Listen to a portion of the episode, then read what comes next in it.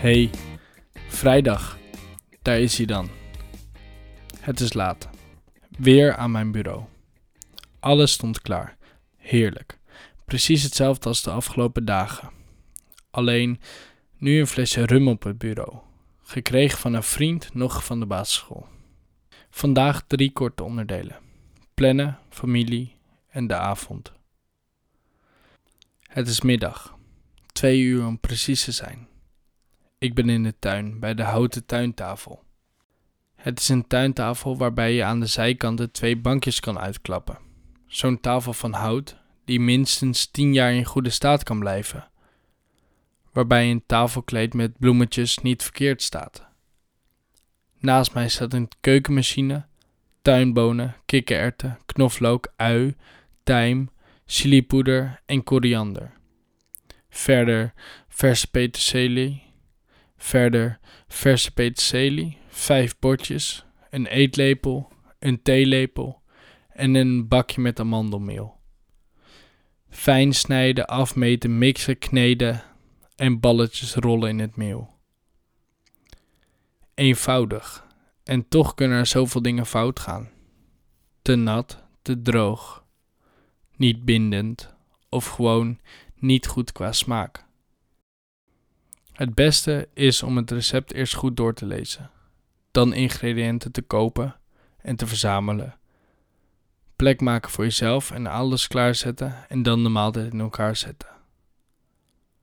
Planning. Cruciaal. Want soms zie je pas achteraf dat de gemaakte falafelballetjes minimaal twee uur in de koelkast moeten rusten.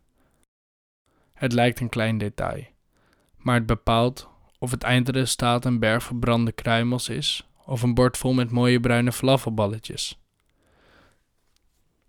Zo ook met de dagen in de week. Vaak gaat het goed, soms is planning cruciaal.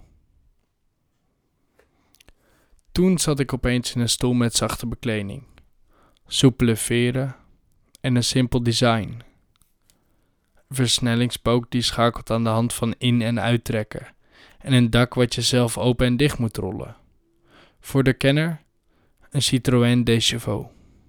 Of hoe anderen hem kennen, een eentje. Onderweg, samen met mijn vader om zijn Citroën DS, ook wel bekend als Snoek, van de APK op te halen. Samen over de N-wegen, terwijl de zon langzaam richting de horizon gaat. Quality time. Of gewoon een fijn moment. Als laatste zit ik op het dak van mijn slaapkamer. Het paneel aan de voorkant moet vervangen worden en daarom zijn ik en Erik, mijn vader, op het dak. Soms hang ik over de rand en denk ik na over het leven. Nog 10 centimeter en het is af. Dan opeens, zonder dat iemand het zag aankomen, zijn de laatste 21 jaar tot een eind gekomen. Dan stopt de tijd zoals ik noemde in podcast C15. Opeens en voor altijd. Ik krijg er kriebels van, deels van spanning, angst en adrenaline, deels van dankbaarheid. Want hoewel ik voel dat ik veilig ben achter het randje, voel ik ook dat het leven snel voorbij kan zijn. Want hoe stevig ik me ook vasthoud aan de wiebelende ladder, ik heb hem gisteren zien omwaaien door een kleine windvlaag. Ik word blij van alle dagen waarbij ik de zon mag zien opkomen en ook weer zien ondergaan. Wel rusten.